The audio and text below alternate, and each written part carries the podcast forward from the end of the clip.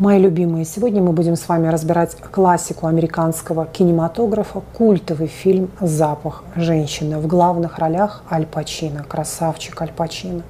Причем, что хочется отметить, сразу 92 год выпуск фильма, он взял все премии, какие только можно. Правда, этот фильм действительно вошел в двадцатку лучших.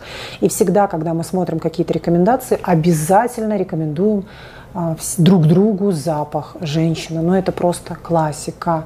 Что хочется отметить? Очень ярко видно, как была прекрасна Америка в те годы, да, начало 90-х, и как все в таком упадническом варианте выглядело в Советском Союзе. 91-92 год и как раз развал Советского Союза, когда появилась наша новая Россия. Так вот, Тогда разница была колоссальная. И все те люди, которым сейчас за 40, понимают, о чем я говорю. У кого были друзья, пишите, пожалуйста. У кого жили какие-то родственники, которые привозили, допустим, там, из Америки или из Европы, кому-то из Германии привозили различные конфеты, жвачки, кроссовки, джинсы, спортивные костюмы. И у меня было три таких человека, которые периодически ездили в Америку. И вот они мне говорили, ты знаешь, Вероника, в Америке многие женщины бреют бритвой а в Америке пользуются тональным кремом или моют голову после шампуня, бальзамом или кондиционером. Ты представляешь? И, вот, и это настолько просто сносило голову, и была такая колоссальная разница. Да? И вот Америка действительно в те времена была просто восхитительной. Там ну, не было такого дикого количества бомжей, мигрантов. Все было чинно и благородно, в отличие от того, что происходит там сегодня. Да? Какой бардак вообще. Так вот, э, если сегодня ты уже подумаешь, блин, а где лучше, в Москве или в Нью-Йорке? И ты действительно почешешь репу, потому что в Москве настолько хорошо, там такие крутые салоны красоты, рестораны, приложения, там все так просто, удобно, вылизано, нулевые, ноль бомжей. Ну, есть, но их просто по сравнению с Америкой, по сравнению с Нью-Йорком, их просто нет, правда? И действительно, Москва с Нью-Йорком, ну, очень сравнялись то тогда разница была просто колоссальная. И жить в Америке это просто мечта, это то, что тебе просто повезло, это как вот просто попасть в какой-то рай или сон, понимаете, наяву что называется. Поэтому было это очень интересно наблюдать. Что мы с вами видим? Мы видим Белую Америку, чинно, благородно, да, какая-то элитная школа, студенческий городок. Ни одного араба, ни одного индуса, ни одного китайца. Чистые белые арийские лица, да, вылизанные мальчики. 95% богатые сынки, где-то 5% обычно бывает так, что в элитную школу ну, 2-5% берут на бюджет. Да? Может быть, чуть больше, кстати. И вот как раз наш главный герой, мальчик Чарли, он и был из бедной семьи, очень просто талантливый ребенок, который попал на бюджет. И для него это была огромная честь, это было очень все ценно остаться да, в этой элите американской, учиться с этими детками, получать это прекрасное образование, и дальше ему все это сулило Гарвард и прочие, прочие, прочие перспективные радости. Сразу фильм начинается с того, что, ну, начну с первого момента, вот этот самый такой ключевой важный момент, ну, не самый ключевой момент. В общем, на нем все и базировалось, на нем все и строилось, да. Когда он является свидетелем такого, ну, шаловливого преступления. То есть он видит, как детки, как детки, богатые детки подговаривают, не подговаривают, а вешают какую-то херню, баллончик, который потом как-то гадко взрывается, обливает э, директора. Ну, в общем, они являются свидетелями преступления, громко скажу. Он и его дружок, да, вот этот, кстати, рыжий мужик, который, по-моему, умер от героиновой зависимости. Он, по-моему, передозировался, вмазался и сдох. Очень талантливый актер. Поправьте меня, если я его путаю с кем-то другим. Он играл талантливого мистер Рипли. Помните этот рыжий такой, тоже богатенького? Он много в каком фильме играл такого однопланового вот актер. Богатого сыночка, да, хитренького, который так сладко приспособился, все видит насквозь, такой вот он, да, весь такой вот талантливый актер но актер одной роли. В общем-то, везде ему давали плюс-минус одно и то же играть. Соответственно, он вместе с этим рыжим товарищем явился свидетелем вот этого школьного преступления. И всю дорогу было метание между сдать друзей не сдать, да, потому что он жутко просто боялся вылететь из этой элитной школы. Перед ним как бы э, сулила, сулила Гарвард и прекрасное дальше образование, светлое будущее, если он этих друзишек, друзей сдаст потрохами, да. чего он сделать боялся в силу вообще собственной чести, совести, представлением о том, что такое дружба, о том, что такое хорошо и плохо. Да? Вот он был пропитан этим насквозь, так сказать, в отличие от его друзей из богатых семей.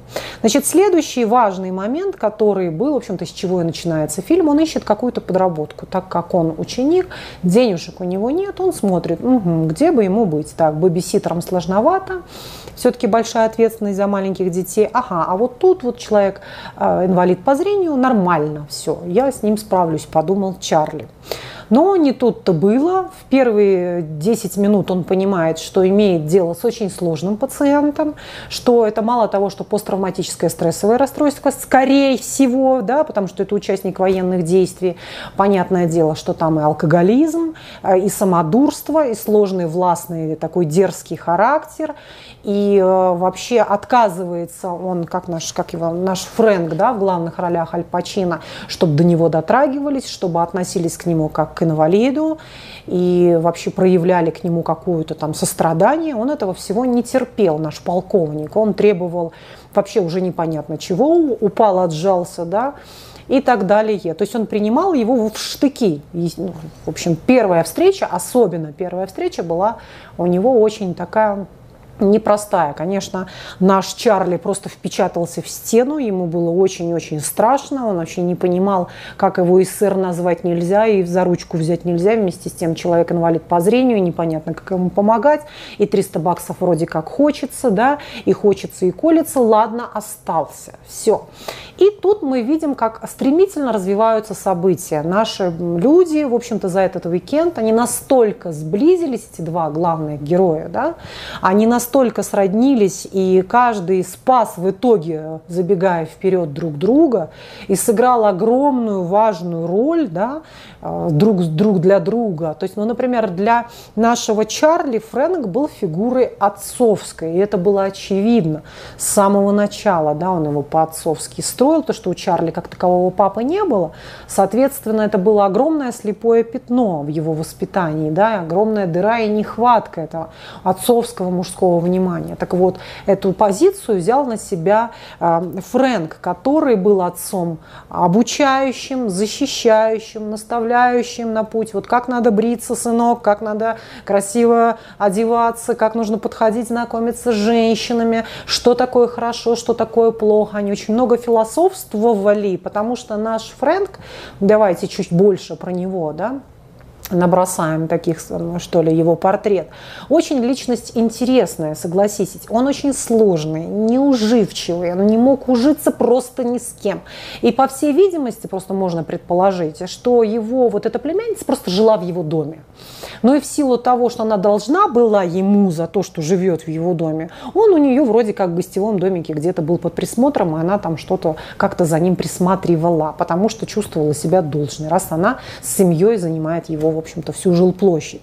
Вот и все. То есть он настолько был а, своенравным, по всей видимости, со всеми, да, что он не смог даже жениться, он не смог завести детей, он даже в армии не смог полноценно отслужить. Он даже там проявлял себя отчасти как социопат, самодур. Ну, собственно говоря, после а, посттравматическое стрессовое расстройство там можно ожидать все, что угодно уже. Да? Они страдают уже и алкоголизмом, и наркоманией, они страдают ночными кошмарами, с ними очень трудно, у них зловредный какой-то, очень сильно меняется личность, характер становится невыносимый, просто в буквальном смысле слова, да, и как на самом деле он инвалидизировался. Он просто по пьяни играл, в дальнейшем мы узнаем с вами, он по пьяни играл с гранатами. И доигрался, что ослеп. Граната взорвалась, да, и поразила его глаза.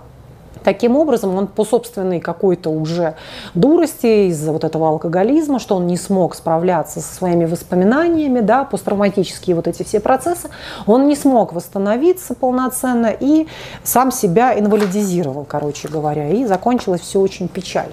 Вследствие чего он впадает в глубочайшую депрессию, он не видит смысла дальше жить вот в таком теле, он э, спивается, просто не вставая с этого кресла, да, в, в зубах папиросина, стакан за стаканом, виски, сплошной виски, все, от него уже не остается ничего.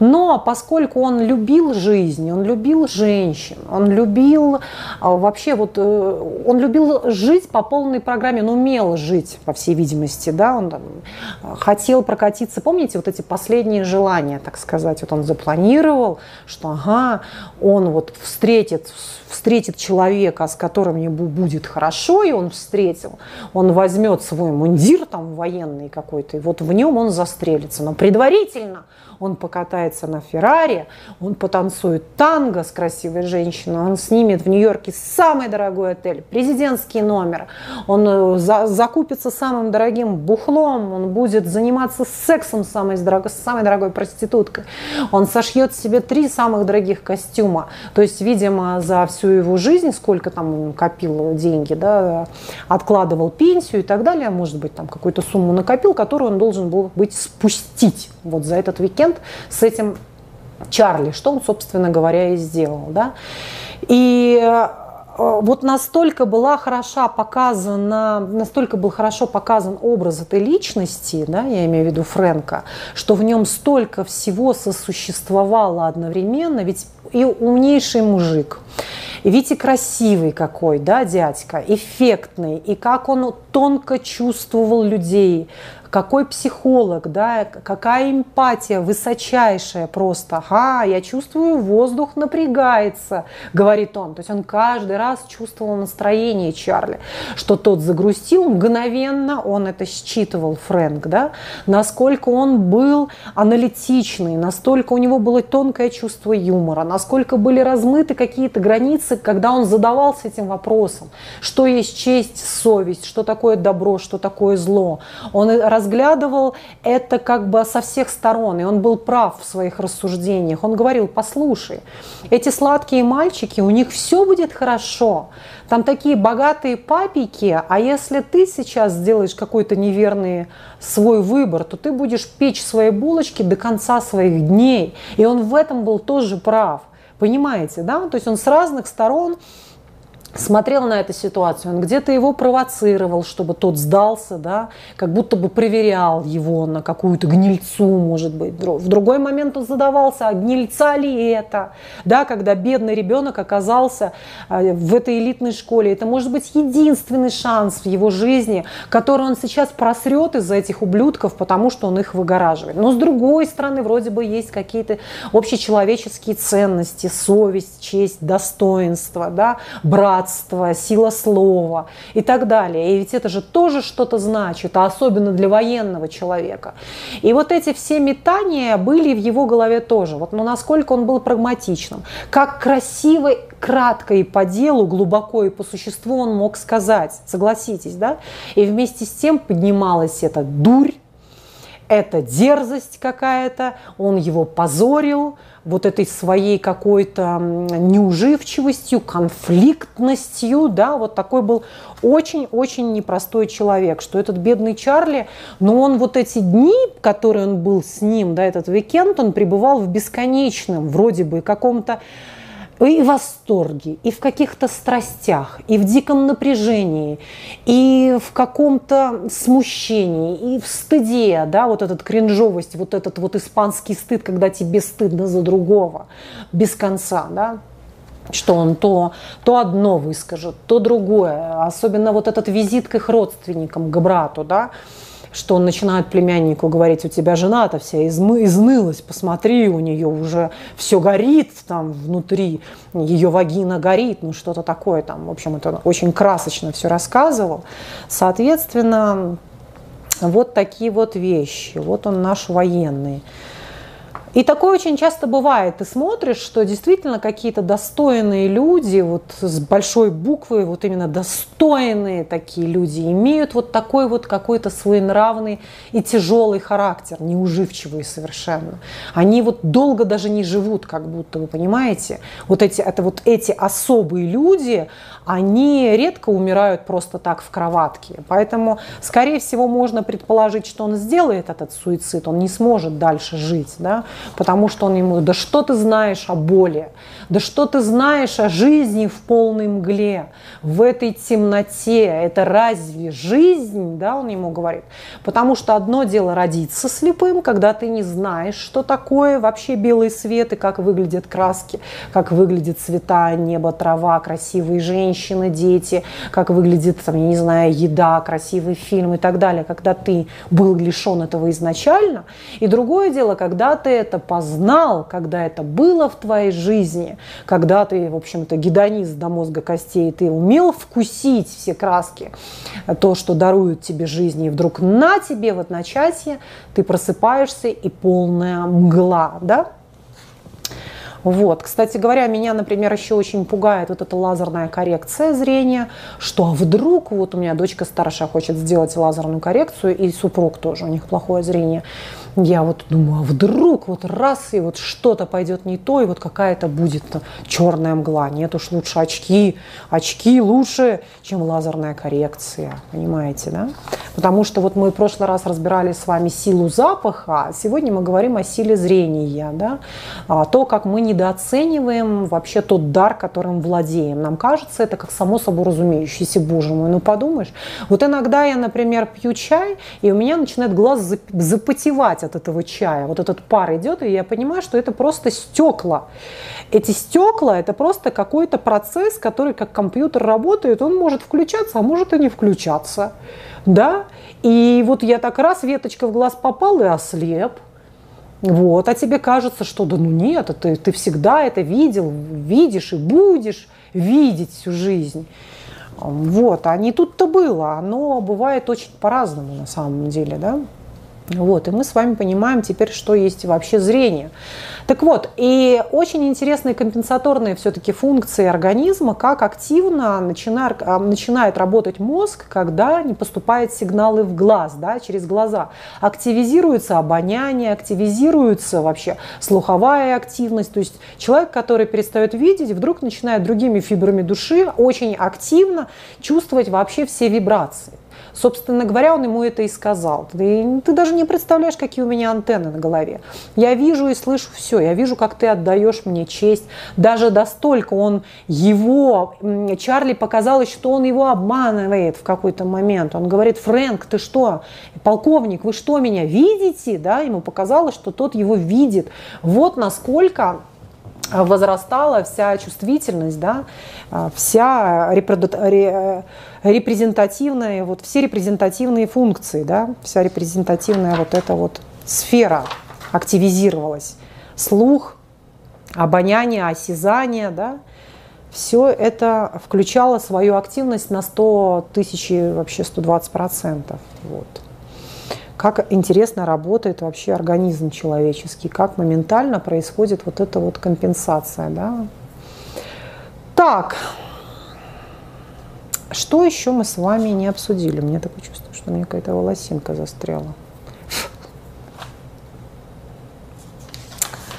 Ну и вот такой кульминационный момент, наверное, сейчас озвучим с вами – а, ну, два слова я скажу еще раз, я вернусь, вернусь к нашему Фрэнку что, конечно же, эти вещи, они не отчасти даже, а всецело это защитные механизмы, скрывающие ранимую душу романтичного, чувствительного мальчика Фрэнка. На самом деле это добрый, щедрый до глубины души человек, который вот надевал на себя этот бронежилет в виде вот этого бесконечного цинизма, да, что уйди, маленькая тварь там в девочку бросит что-то такое и так далее. Это вот от излишней, на самом деле, впечатлительности, от излишней чувствительности. Вот, вот что это такое. И на самом деле наш Фрэнк, это, наш Чарли это понял, что тебе просто очень больно, да, говорит Чарли. Ты хороший, ты добрый, тебе просто очень больно, тебе просто очень грустно, и он был прав, ему действительно было очень-очень грустно, ему было очень больно. У него были какие-то, извините, пожалуйста, меня, свои идеалистические представления о том, как вообще жизнь должна складываться, потому что какая-то херня, вот волосинина какая-то прицепилась, идеалистические какие-то представления, все улетело, как оно должно быть и, и почему этого нет, да. что есть дружба. И что происходит очень часто, кстати говоря, у военных? Они возвращаются в реальную жизнь, в реальный социум, а он другой. Он не тот, что был где-то там в Афганистане и так далее. Он кардинально другой, а он, извините, ребята, я не могу, меня бесит, какая-то дичь прилетела ко мне. Непонятно. Или это у меня уже борода растет, а мне, а я ее не понимаю, что это борода. Я так хочу в Макдональдс, кстати. Сегодня моя косметолог сказала, сходи в Макдональдс. Надо будет сходить в Макдональдс, точно. Я сегодня пойду в Макдональдс.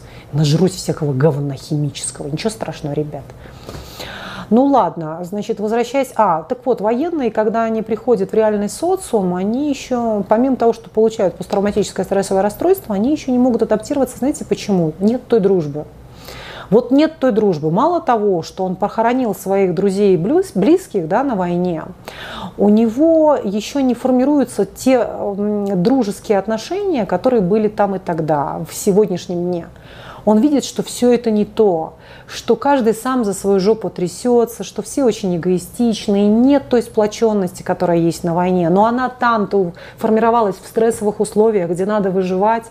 Но человеку трудно это оценить, что в обычной мирской жизни этого нет, и это нормально, этого быть не должно. Но военный не может это признать, он не может это понять, он не может в это поверить, что нет той душевности, нет той глубины, близости, нет того родства, которое было там и тогда. И нет, и не будет. И это еще сильнее ввергает его в депрессию, что он там оставил своих друзей, там он их похоронил, а здесь сегодня вот он, во-первых, испытывает виновность за то, что он жив очень часто, да, а друзья его погибли. И мало того, что он жив, так ему еще и дружить и общаться не с кем. Все, и жизнь для него кажется слишком простой, слишком сладкой, приторной, с этой удобной кроваткой, с этой доступной едой, с этой теплотой. Да, и кажется, все, и вот он не может найти себе место. Почему очень часто мы можем встретить людей, особенно, кстати, в Америке много их вижу, после посттравматик дизордер, да, они ходят с протянутой рукой, они без ног, без рук, и вот я бьет себя в грудь, превращается в грязного бомжа, а на самом деле, но не смог человек адаптироваться после вот этих военных действий, после этих событий. Не смог восстановить прежде всего свою голову. Да? Несмотря на то, что у них есть реабилитационные центры, где военные после этих каких-то серьезных событий восстанавливаются, но вот как показывает практика, большой процент не приходит в себя, заканчивают жизнь самоубийством, как вот наш Фрэнк тоже, да, спиваются и так далее. Редко кто дальше может выйти, в общем-то, в мир, уволиться, зайти на, зайти, выйти на пенсию как бы, и полноценно функционировать. Как правило, они очень сильно страдают. Ну ладно, давайте кульминационный момент вот этот, когда все-таки решалась судьба нашего Чарли, да, Фрэнк пришел к нему его поддержать, надел свой лучший костюм, который он сшил, да, и толкнул, в общем-то, очень такую яркую, глубокую, красочную, красивую речь, талантливую, просто гениально, что все встали, аплодировали, потому что, ну, она была действительно достойная, действительно очень глубокая. Это, кстати, вот еще мастерство вот это ораторское, да, которого обучают в Америке каждого первого. Просто если вы побываете на любой американской свадьбе, вы увидите, что любой гость встанет, каким бы он ни был пьяным, сраным, косноязычным, но он так красиво скажет, именно потому, что с раннего детства вот это ораторское мастерство, чуть ли не с первого класса, у них с садика на протяжении многих лет они оттачивали его, вот эту вот речь, да, публичную такую. Соответственно, он очень красиво сказал, и опять же, вот, например, гениальные адвокаты. Как можно красиво и по-разному вывернуть одну и ту же ситуацию. Слева, справа, снизу, сверху, да, и как угодно. Под разным соусом ее подать. Вот и все. Что, собственно говоря, он и сделал. Он красиво это развернул, всю эту ситуацию, и спас своего друга. Да? Тот, в свою очередь, спас его от самоубийства раз. Он ему показал и пробыл с ним этот уикенд, да, позволил ему порадоваться. Запах женщины, сексом, Феррари, в общем, всем, чем только можно, да, насладиться. Он ему дал эту возможность, плюс спас его от суицида. А тот, в свою очередь, дал ему очень много отцов, отцовских знаний, отцовской поддержки, вот этой вот дружеской, да, какой-то такой энергии волны вообще. И настолько они друг к другу привязались, что даже вот Чарли стоял и не мог вообще отлепиться от него. Ну, не мог, вот это последнее их как бы расставание, он встал и не может уехать, да, у лимузина. Стоит и ждет э, чего-то там. Вот, классный фильм, поэтому пишите еще что-нибудь. Фильм длинный, но он держит, ты его смотришь, ты прям приклеиваешься к экрану, и от и до, в общем, такие шикарные монологи, диалоги.